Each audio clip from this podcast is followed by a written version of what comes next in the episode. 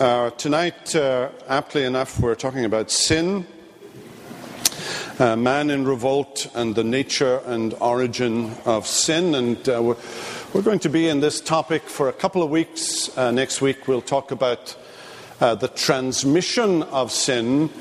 that is, how, how we are reckoned to be sinners. my, my focus this evening is, is a little more on Adam's sin uh, and the nature of sin. What is sin? How do we define sin? And uh, on page two, it's rather intimidating. Ignore the left hand side. Uh, some of these notes are for other purposes other than this class, and, and so I've got all the Greek and Hebrew. But uh, if you want to follow the, uh, the right hand side of that little table, um, uh, just, just looking at it without any specificity, will uh, bring to the surface uh, the fact that there are many different words for sin in the Bible, uh, in both the Old Testament Hebrew and in the New Testament Greek. And uh, this, is, uh, this is by no means all of them. and I think that tells us something about how complex sin actually is and how naively and, and simply, we sometimes think about sin. We tend to compartmentalize sin. Sin is, is just this one thing. And actually, uh, sin is many things and can be viewed uh, from many different uh, perspectives in the Bible. So, uh, just a quick uh, cursory look here. Um, some New Testament words. Sin is a, a falling short uh, of the target. Uh, and, and, I think it's uh, appropriate to think of uh, something like a bow and arrow uh, and an arrow that, that misses the target. Uh, that's sin. Sin is deviating away from, from the norm. Uh, the basic target, of course, for us is to glorify God. that's why we were created. to bring glory to God. And sin is, is missing that target, missing the mark. Uh, and something that we do uh, all the time, 24 7, in everything that we do, we fail to give God the proper glory that is due his name. Uh, or sin is lawlessness. Uh, that's just a New Testament uh, saying, of course. 1 John 3 4, sin is lawlessness. And that brings uh, to the surface the basic idea of the relationship between sin and law. Uh, God gives us a law. He provides for us a norm uh, by which we may glorify Him, a standard by which to live. And sin is uh, uh, uh saying no, uh, a rebellion. it's being lawless, it's, it's being rebellious against the standard, the norm that God has set down. Of course, you see that in the Garden of Eden, and we'll see that in a minute. God established a law uh, you might think it was almost an arbitrary law of this particular tree you may not eat. Uh, I don't think there was anything special about the tree in itself. It was just, it was just a prohibition. It was just a test. Uh, and uh, immediately you see that law being challenged. Uh, or sin is iniquity or, um, or wrongdoing or evil. and again, uh, the basic idea is that God has given us a, a straight edge and that we have deviated uh, from it. And, and, and on down through the, the list, uh, various metaphors, various uh, uh, ways of uh, looking at sin. Now, let's, let's look at it more theologically in, on page three. sin is multifaceted. Uh, and as uh, this quotation here will tell you, uh, that the Bible presents sin by way of major concepts, principally lawlessness and faithlessness, expressed in variety and an array of images. Sin is the missing of a target, wandering from the path, straying from the fold. Uh, sin is a hard heart and a stiff neck, blindness and deafness. It is both the overstepping of a line and the failure to reach it, both transgression and shortcoming.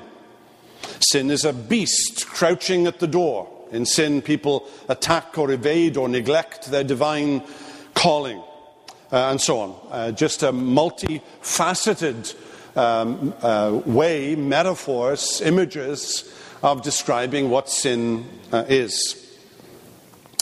Uh, the Shorter Catechism has focused in particular on the legal aspect.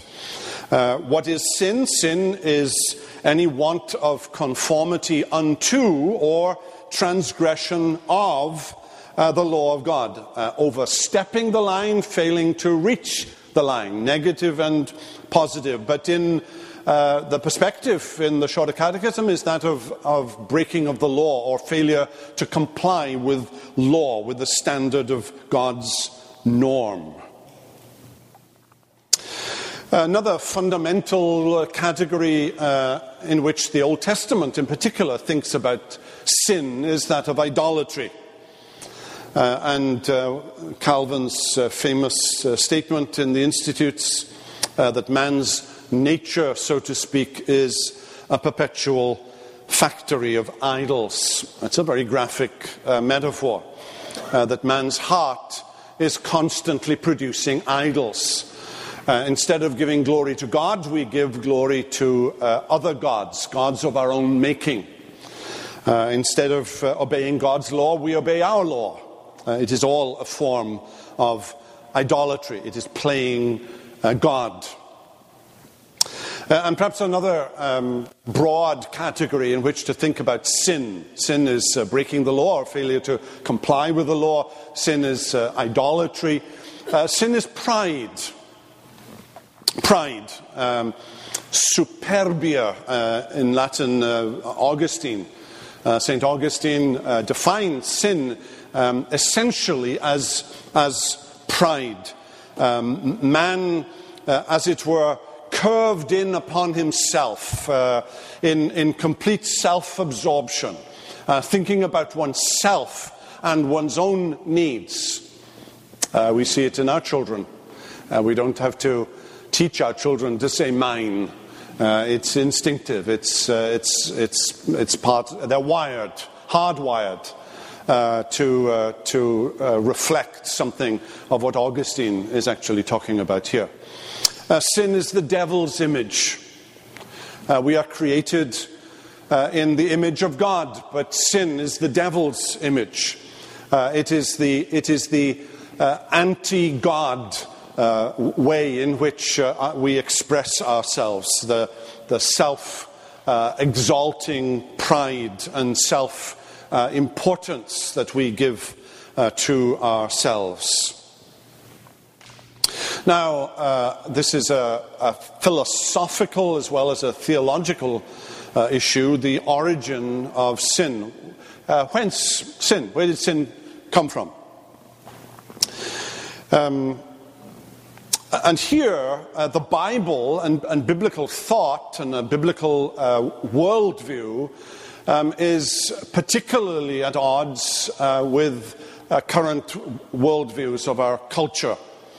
Uh, the worldview of naturalism, uh, which we've had cause to uh, look at uh, in our studies of creation in just recent weeks.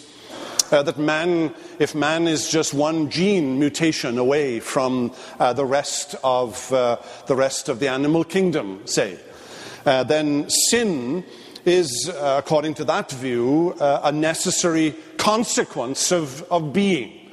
Uh, it is, in fact, just uh, it, it, it's something that's, uh, that's inherent within, within the material universe itself. If you have any notion of sin or wrong or wrongdoing, uh, sin in, in, that sense, philosophically, would then be rendered absolutely uh, necessary. Now, it's important to understand, uh, particularly important to understand, that sin exists in the universe before Adam and Eve fell. Uh, the, the story of Adam and Eve falling in the Garden of Eden is not the answer to the origin of sin. Sin is already in the universe. Uh, the serpent is already there. The devil has, has already fallen. Uh, the fall uh, that the Bible only briefly alludes to of uh, Satan and uh, some of the angels, uh, and there are references to it in uh, Isaiah 14 and Ezekiel 28. Um, that this is something that the Bible hasn't explained to us, uh, that uh, it's not something that we have full cognizance of. But um, uh, within, within the universe God made and within the angelic realm that God created, uh, there, was a, there was a prior fall uh, of uh, angels and Satan being the prince among them. Uh, that's all that the Bible tells us, but it does say to us that the origin of sin in the universe is not the Garden of Eden. The origin of, the, of sin in the universe lies elsewhere. Uh, the origin of sin in mankind uh, is, of course, in the Garden of Eden.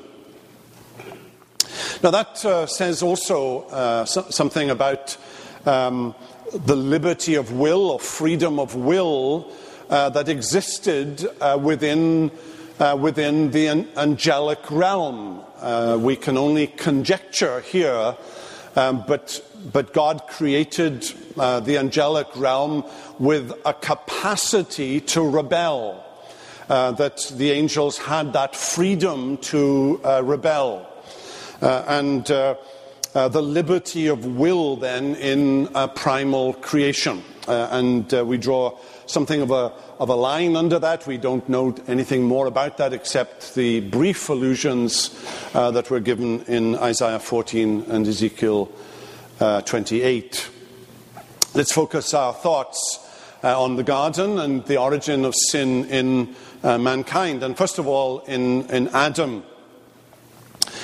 Uh, Adam was a, was a, was a glorious um, representation of God's uh, creative activity. Now, I, I, want to say something about that. We, we should never, we should never speak uh, in any way that denigrates or downplays or, or makes insignificant Adam before the fall. Adam was a magnificent creature. Uh, there, there was no other creature in all of the universe quite like Adam. Uh, not even among the angels. Uh, not even, for that matter, as far as we can tell, among the archangels. Uh, Adam is supremely created in the image of God. And here I speak of Adam and Eve, of course. Uh, I mean, Adam, as Genesis 1 uses, uh, uses man, man, male, and female. Uh, and then separates those in the second creation account. But, but uh, Adam and, and Eve, but Adam created first, Adam was a magnificent creature. Uh, and I think that we need to uh, see that. And uh, sin, uh, sin is exacerbated in light of the magnificence of who Adam actually was and how Adam actually had been uh, created. Uh, he, was, he was blessed above everything and, and, and, and all of the rest of creation. and the fall is that much more evil as a consequence of the blessedness of uh, Adam's uh, original state before the fall. And uh, uh, we, we need to be very careful when we speak about Adam before the fall. Adam, Adam was, was the representation of God Himself. God, God revealed Himself, stamped His image upon, upon Adam. Uh, and then uh, the, the, the, liberty, the liberty of will or free will. Uh, I'm, I'm, somewhat reluctant to use the term free will because people uh, have all kinds of connotations with, with the phrase free will, but there was, Adam had liberty of, uh, of will. He was, he was able, uh, he was able to stand and free to fall. there's, there's nothing, there's absolutely nothing in Adam as created that necessitated his fall. It wasn't a defect of creation uh, that Adam fell. Uh, Adam fell because he chose to rebel. Uh, God creates the universe. Uh, the doctrine of predestination here notwithstanding, uh, God creates a universe in which it is possible for Adam freely to choose to rebel. Uh, and there's nothing in man's constitution and there's nothing in the environment into which Adam is placed that necessitates his, his fall. He is a responsible moral agent. Now, we speak subsequent to the fall, of course, but we do speak, we blame all sorts of things on our behavior. We blame the environment. Uh, we, we blame parents or we blame our upbringing, and, and all of those may be factors uh, in determining behavior. I'm not denying that they are factors in, in determining, or, or at least in influencing, that's a better word, in influencing um, behavior. Uh, but they're not, uh, they're not the sum total of influences that determine um, behavior. Uh, and Adam, uh, Adam was able to stand and free to fall. Uh, and that Adam's fall is something that he freely chose uh, to do. Now, let's focus a little narrower now on the nature of uh, this sin in its origin. And the nature of this sin in its origin is deception. Uh, Genesis 3 1. Now the serpent was more crafty, as the ESV translation. Uh, the serpent was more crafty than any other beast of the field uh, that the Lord God uh, had made. Now, um, uh, the serpent or the snake, if you like, um, that, that, that, is, uh, that is certainly identified as, uh, as, uh, as Satan, as, uh, as the devil in later scripture, and, and, the allusions back to Genesis identify the serpent here, um, this, this speaking snake in the garden as, as the devil. Now, note, notice the morphology uh, of this temptation, the, the approach that the devil makes.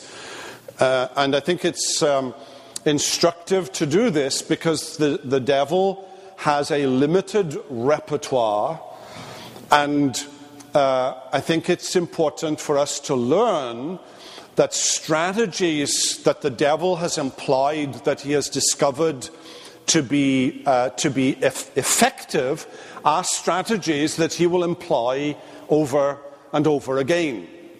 And those strategies are limited. And I think one of the things uh, that you and I are called upon to do is to learn the strategies uh, of the devil. Now, notice, first of all, the planting of a suspicion.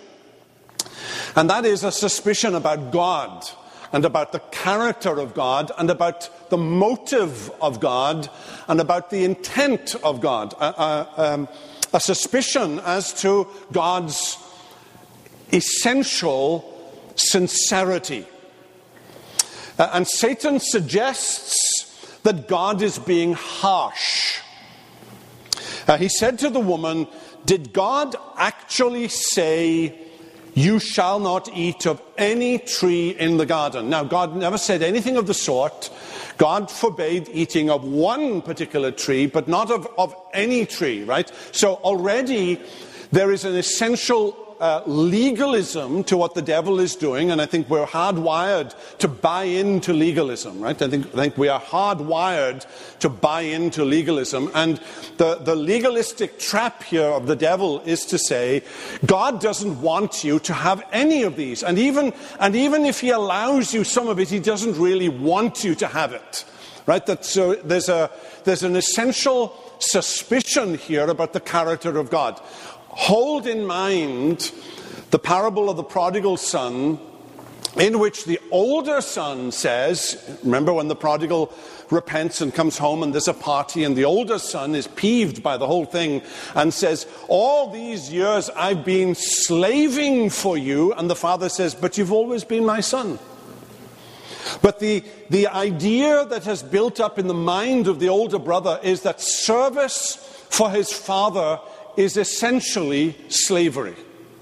That the father doesn't really want him to enjoy, to have blessedness. It's a, it's a creeping suspicion about the character of God, and that is always what the devil deploys. And he does it here in the garden. Uh, a, a suggestion that God is being harsh. Satan um, distorts the aesthetic of beauty in Eden and turns it into something ugly. In other words, this beautiful garden that Adam and Eve were to enjoy, except for one tree in the, in, in, in the garden, they, they were to enjoy the rest of this garden. But Satan has turned that beauty into something ugly, right? And, and, and the aesthetic, the, the, the changing of the aesthetic of beauty into something that is ugly is always something that Satan uh, deploys. Now, Eve believes then the lie. And the woman said to the serpent, We may eat of the fruit of the trees in the garden, but God said, You shall not eat of the fruit of the tree that is in the midst of the garden, neither shall you touch it, lest you die. Now, God hadn't said anything about not touching the tree. Uh, and I think it was, uh, it was more than uh, possible uh, in, in the story of creation for Adam and Eve to have, uh, to have uh, gone up to this tree, to have climbed the tree, to, to have touched it. Um, what the, the forbidding was not to eat of it. And in other words, in the story, Eve doesn't believe all of what Satan has said, but believes enough of it to distort the character of God. And, and um, you know, that's a strategy, isn't it? You, you, you tell a, a whopping great lie, and then you just believe a little bit of it. And that's, and that's enough because Satan already has got his foothold in Eve. When, when, uh, when she narrows, uh, she narrows the commandment uh, of God. Uh, the lie, uh, notice the suspicion and then the lie, but the serpent said to the woman, You will not surely die. Right? So having, having, having believed the suspicion, now Satan uh, takes full cognizance now of the advantage that he has, um, tells the lie, uh, and, uh, and infuses into it this, this ambition. Uh, God doesn't want, God doesn't want, uh, miss something out, God doesn't want you to know uh, for God knows that when you eat of it, your eyes will be opened. Uh, you will be like God, knowing good and evil. Uh, you see there then uh, the, the, um, the ambition here uh, is for the first parents to, to become like God, to become God-like, to have, to have knowledge that they were not entitled to have, to go, to go beyond what God had revealed and, and shown to them. Right? So the climax is a lie big enough to reinterpret life. Uh, this uh, breadth is the power of a false uh, statement, and dynamic enough to redirect the flow of affection and ambition. To be as God and to achieve it by outwitting him is an intoxicating program. God will henceforth be regarded, consciously or not, as rival or enemy. Uh, and what exactly did Eve know? Uh, the devil says, if you, if you eat, uh, you'll, you will know something that God doesn't want you to know. And what was it? Um, that she was naked you know, it's the biggest anticlimax, I think, in all of history. Um, that the only knowledge that they had at the end of this was uh, the realization of their nakedness. Um, in, in one sense, in one sense, it's all, it's all fairly, fairly trivial. Um, I, am often, uh, I'm often moved by the way Augustine tells us you know, Augustine had lived a very profligate life, uh, more profligate than I, I could have liberty to tell you uh, here this evening. Uh, I, I, mean, it was as profligate as you could imagine.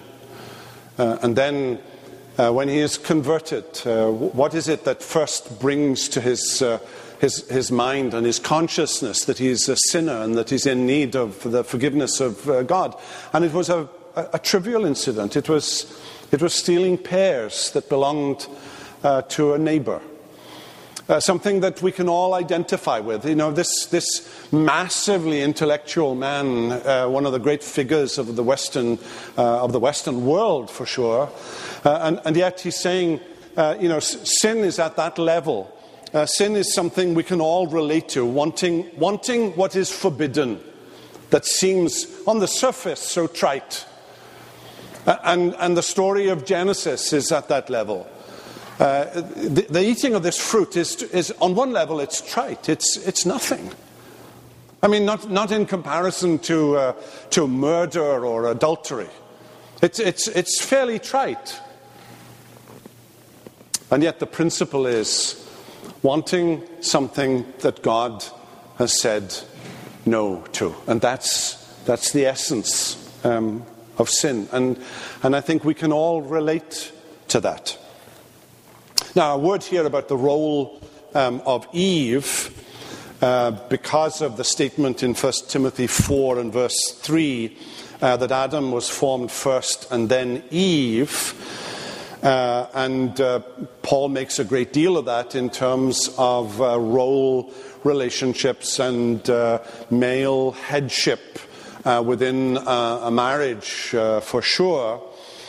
Uh, was Eve, and the question I want to ask is uh, Was Eve tempted because women are weaker and more easily deceived than men? Is that, what, is that the point that Paul is making in 1 Timothy 4 3? And I have to say that the majority of commentators down through history, uh, certainly up until the middle of the 20th century, did interpret it that way. And I just think, I, I just I just can't buy that. I just think that that is just, just arrant nonsense. That, that women are weaker at some things, but men are weaker at some things. You know, it's not a generic, it's not a generic rule that women are weaker than men. Uh, ten times more men are prosecuted for drunkenness than women. I mean, that's just a fact. So I don't think that's what, I don't think that's what Paul is saying here. Um, is it true that women are more easily deceived? Well, truth is that men are more easily deceived about some things, and women are more easily deceived about other things. Um, note, Adam, you know, Adam was right there too. So when the woman saw that the tree was good for food and it was delight to, to, to, the eyes and that the tree was to be desired to make one wise, she took of its fruit and ate, and she gave some to her husband who was with her, and he ate. And then the eyes of, of both of them were opened. So, so Adam was right there all along. And Adam said nothing. Right? He said absolutely nothing. He, he failed to exercise his role as a husband. And God punished them both because you've listened to the voice of your wife, Genesis 3:17. Listened but not spoken. And I think Paul's point in 1 Timothy is not that, that man is undeceivable and that the woman is more deceivable. I think the point is that when men and women forsake their responsibilities, both are more vulnerable to error and sin. I think that's what Paul is saying in 1 Timothy uh, 4, though you may disagree with me. And as you've uh, seen today, I am not infallible or inerrant. It was 500 and not 5,000. Uh, the role of Satan, um, because sin enters into the human world via Satan, uh, we should expect, I think, it's uh, uh the eradication of sin in the universe to involve uh, Satan too. And, uh, do you follow the argument?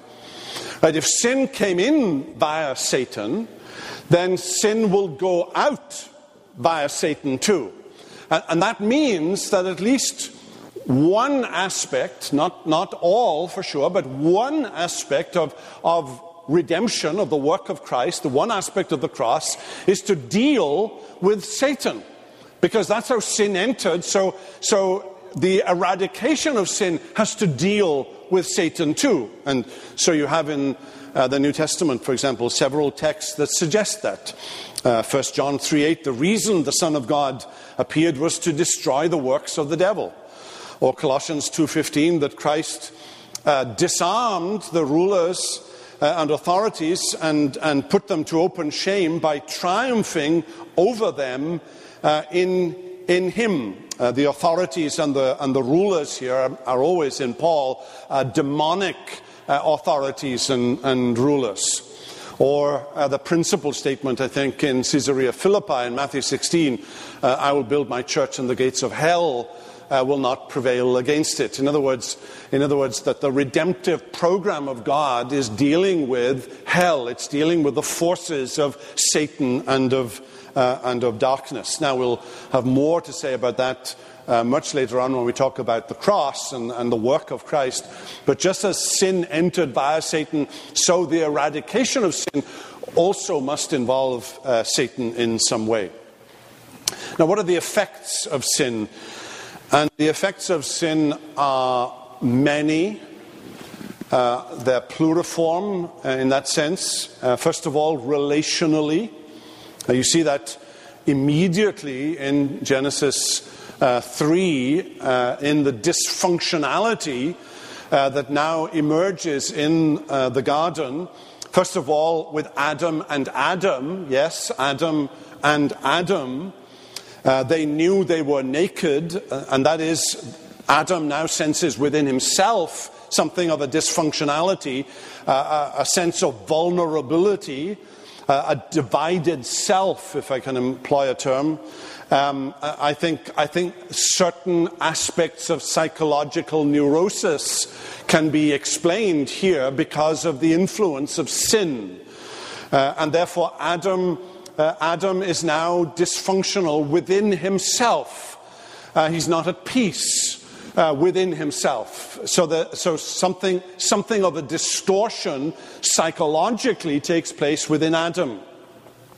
Uh, or between Adam and Eve, uh, the woman whom you gave to be with me, she gave me the fruit. And you see this uh, culture of blame shifting uh, in, in Genesis 3.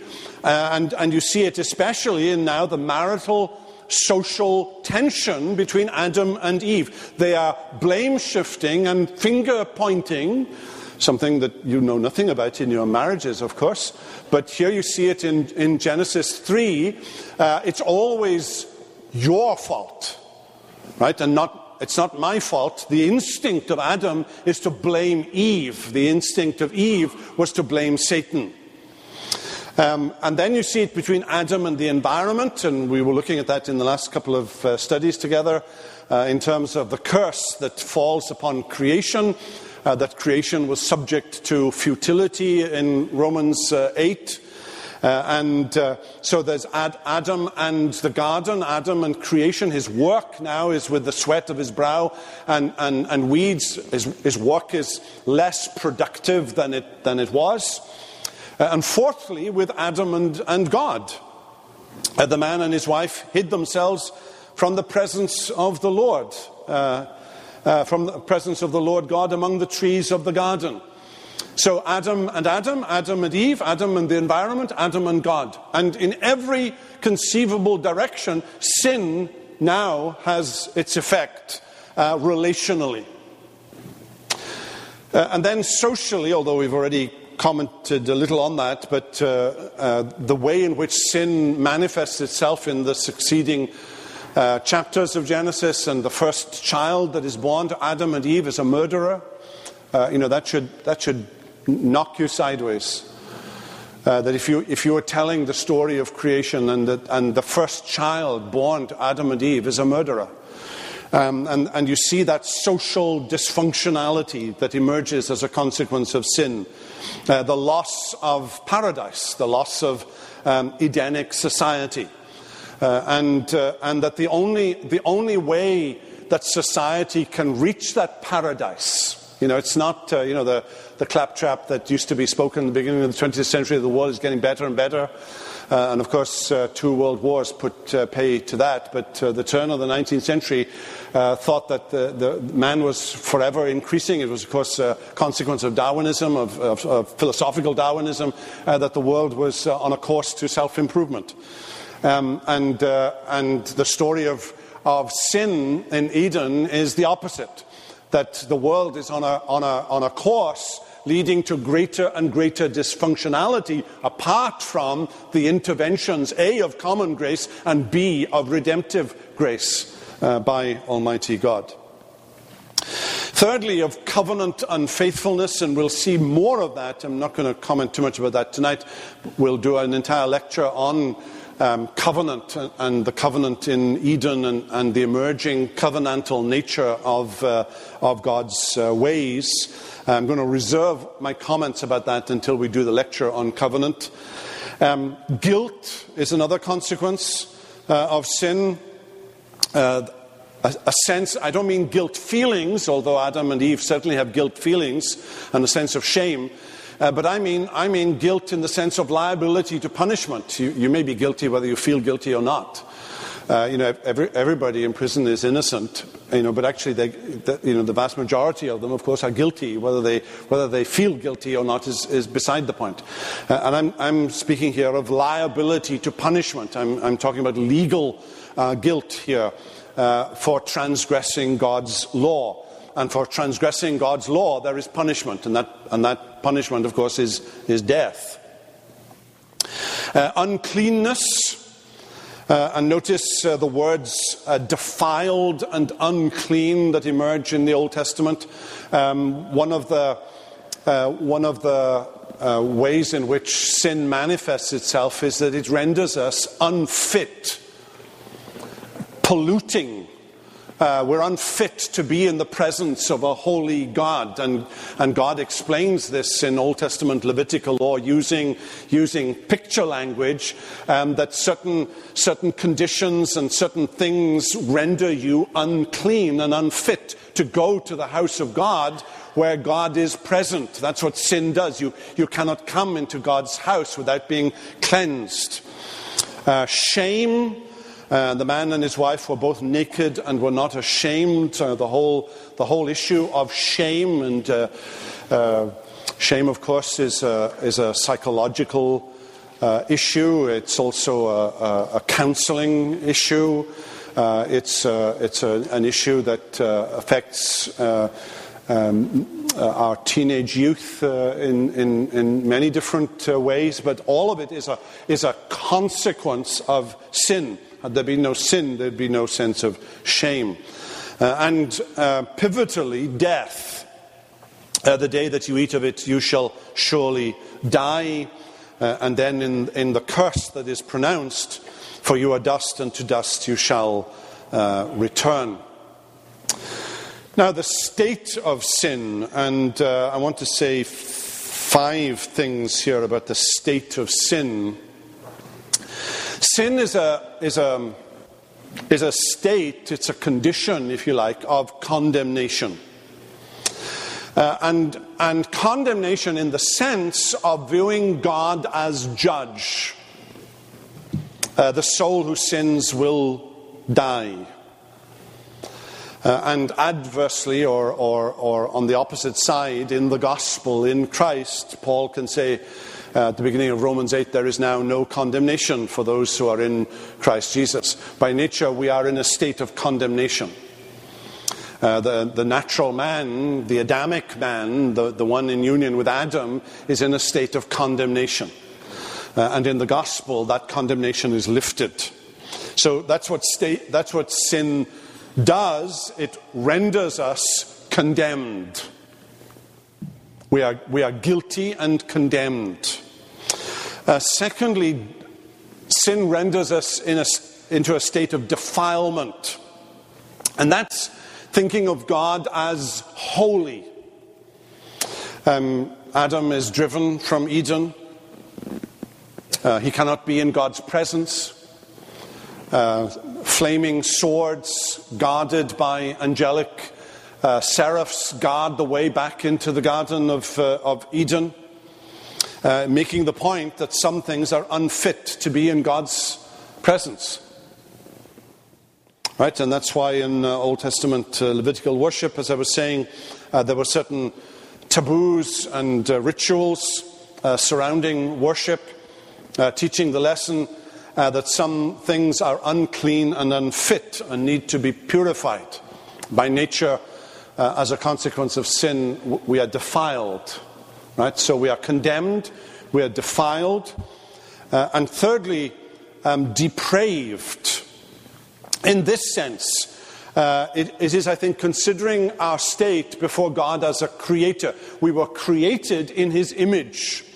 And that image has been destroyed, not, not wholly destroyed. I think that we, we still bear the image, even as fallen, as fallen human beings, we bear the image like ruined castles.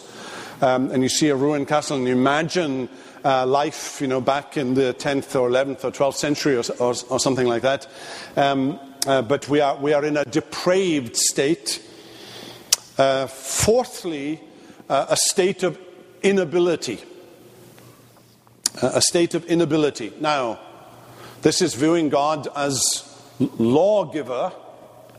Um, Augustine, uh, St. Augustine, uh, coined some phrases, uh, they were in Latin, of course, uh, phrases about the condition of man before the fall, the condition of man after the fall, the condition of man after regeneration, and then the condition of man in heaven.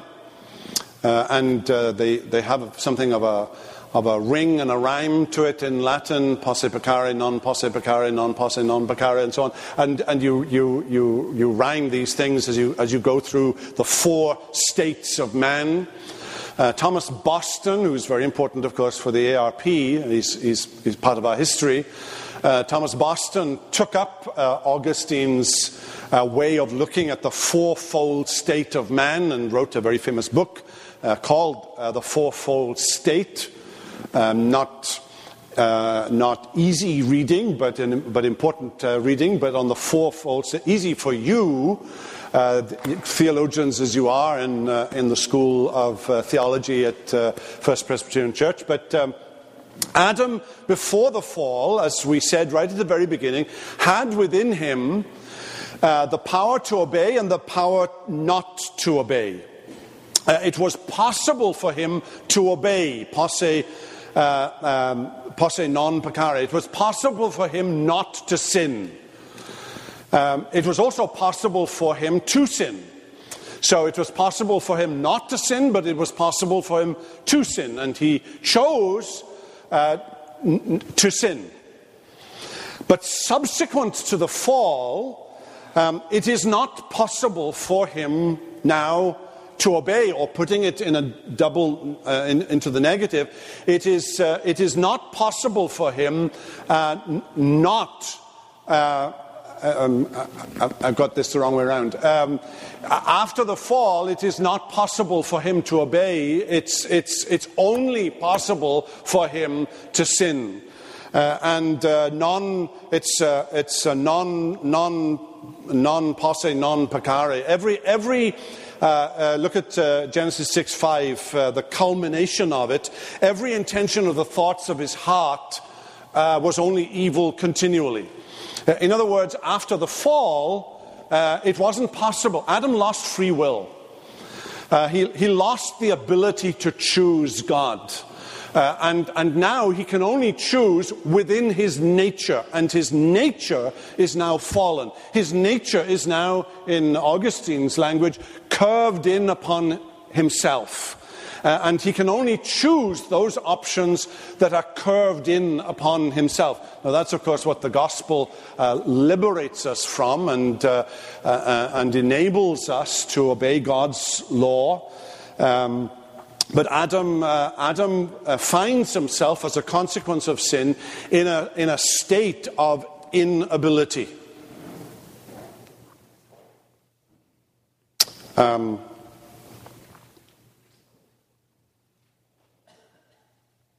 you know, if you don't believe that, um, you know, choose, cho- choose God right now. You know, say to the, say to the unconverted person, uh, if he challenges that, you know, tell them, uh, why don't you choose God right now? And uh, uh you, you, you, you will find uh, you know, that uh, the, the, Bible just underlines it again and again that the natural man does not have that ability.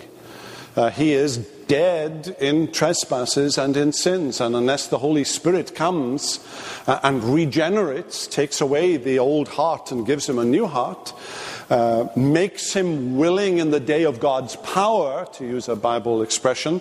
Uh, the natural man, the Adamic man, finds himself in a state of inability.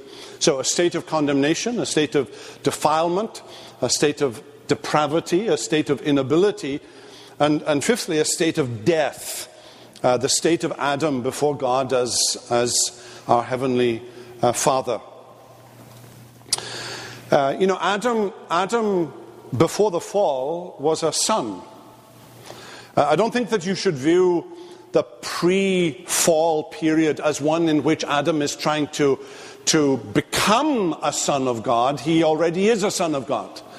Uh, the lavish uh, provision uh, that God gives him. And I've given you, if you don't accept that, you're quarreling here with Dr. Ferguson, whoever he may be. And I've given you three reasons why Dr. Ferguson thinks that the state of Adam uh, before the fall was a state of sonship. And so that redemption restores what was there in creation all along. And that's what, that's what grace always does, of course. Uh, it restores us into a state of sonship uh, where, where, we, where we view and have fellowship with God as our, as our Heavenly uh, Father. Uh, so uh, that, that's the fifth thing that we say about sin. It renders us in a state of death. Uh, and then uh, to bring this particular lesson to a conclusion, just, just some things here about um, false views of sin. and I've uh, and there are many of them, of course, and I've, I've just, uh, I've just singled out uh, four of them, uh, four of them that, that seem to me to, to be uh, prevailing uh, false views of sin within society today. we live in a, in a society that is constantly engaging in reductionism, the nothing buttery argument. we are nothing but, and fill in the blank. We're nothing but chemicals.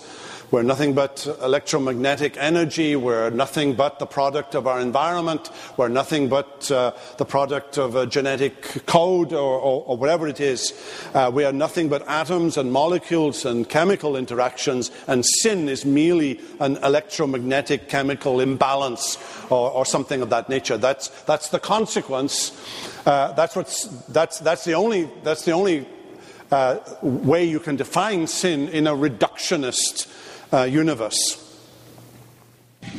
Or uh, evolutionism.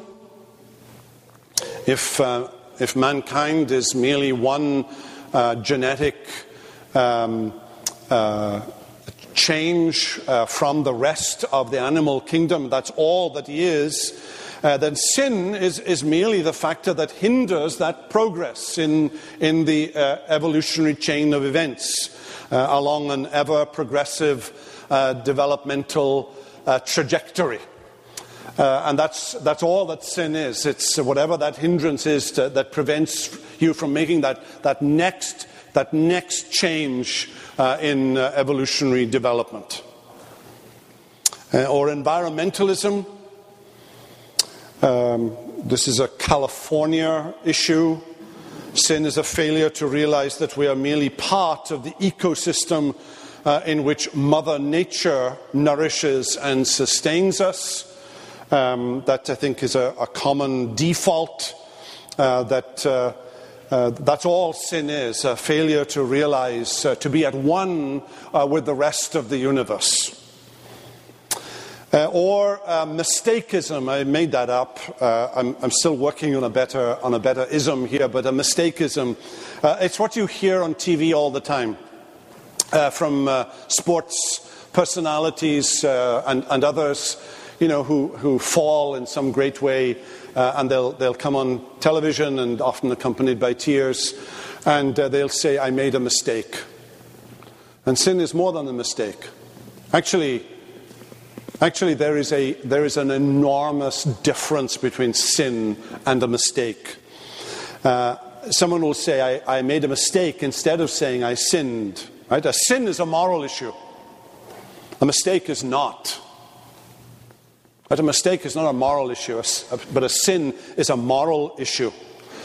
Uh, and, uh, and those are four uh, and there are many more, I, I know that, but uh, those are four ways in which, uh, in which uh, false views uh, of sin are seen within our society. Now, next week we'll talk about, we'll talk about um, the deceitfulness of sin.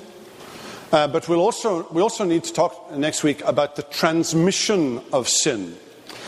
Uh, so we'll have to take a look at uh, Romans 5, for example, and how sin in Adam becomes sin in the rest of uh, mankind, uh, in, in the progeny uh, of, of Adam, and how, how the Bible explains that. and that's, that's an important very important issue uh, that we look at next week. Well, let's pray together. Father, uh, we thank you. We thank you as we, as we read these, uh, these passages of Genesis in particular and see something of the, uh, the morphology of uh, Satan's wiles. We've, uh, we've experienced them. We've known something of his whisperings in our own ears uh, suggesting that you are less than kind and less than generous, and that you don't really intend to give us the best. Uh, we've fallen into the trap of uh, legalism at his behest. We thank you, Lord, uh, that though sin does indeed bring us into a state of depravity and a state of inability and a state of uh, condemnation, uh, and a state in which we are defiled. We, we thank you that in the gospel of Jesus Christ there is no condemnation to those who are in uh, Christ Jesus. That in Christ we, we are rendered as pure and spotless as Jesus himself is. And that the guilt of our sin has uh, been totally eradicated uh, by the death of Christ on our behalf. So we ask tonight again uh, that you would uh, teach us, teach us to understand the subtlety of uh, sin in our lives and the immensity of that which Christ has done to uh, conquer it. And we ask for your continued blessing, and we ask it all uh, for the sake and in the name of our Lord and Saviour, Uh, Jesus Christ. Amen.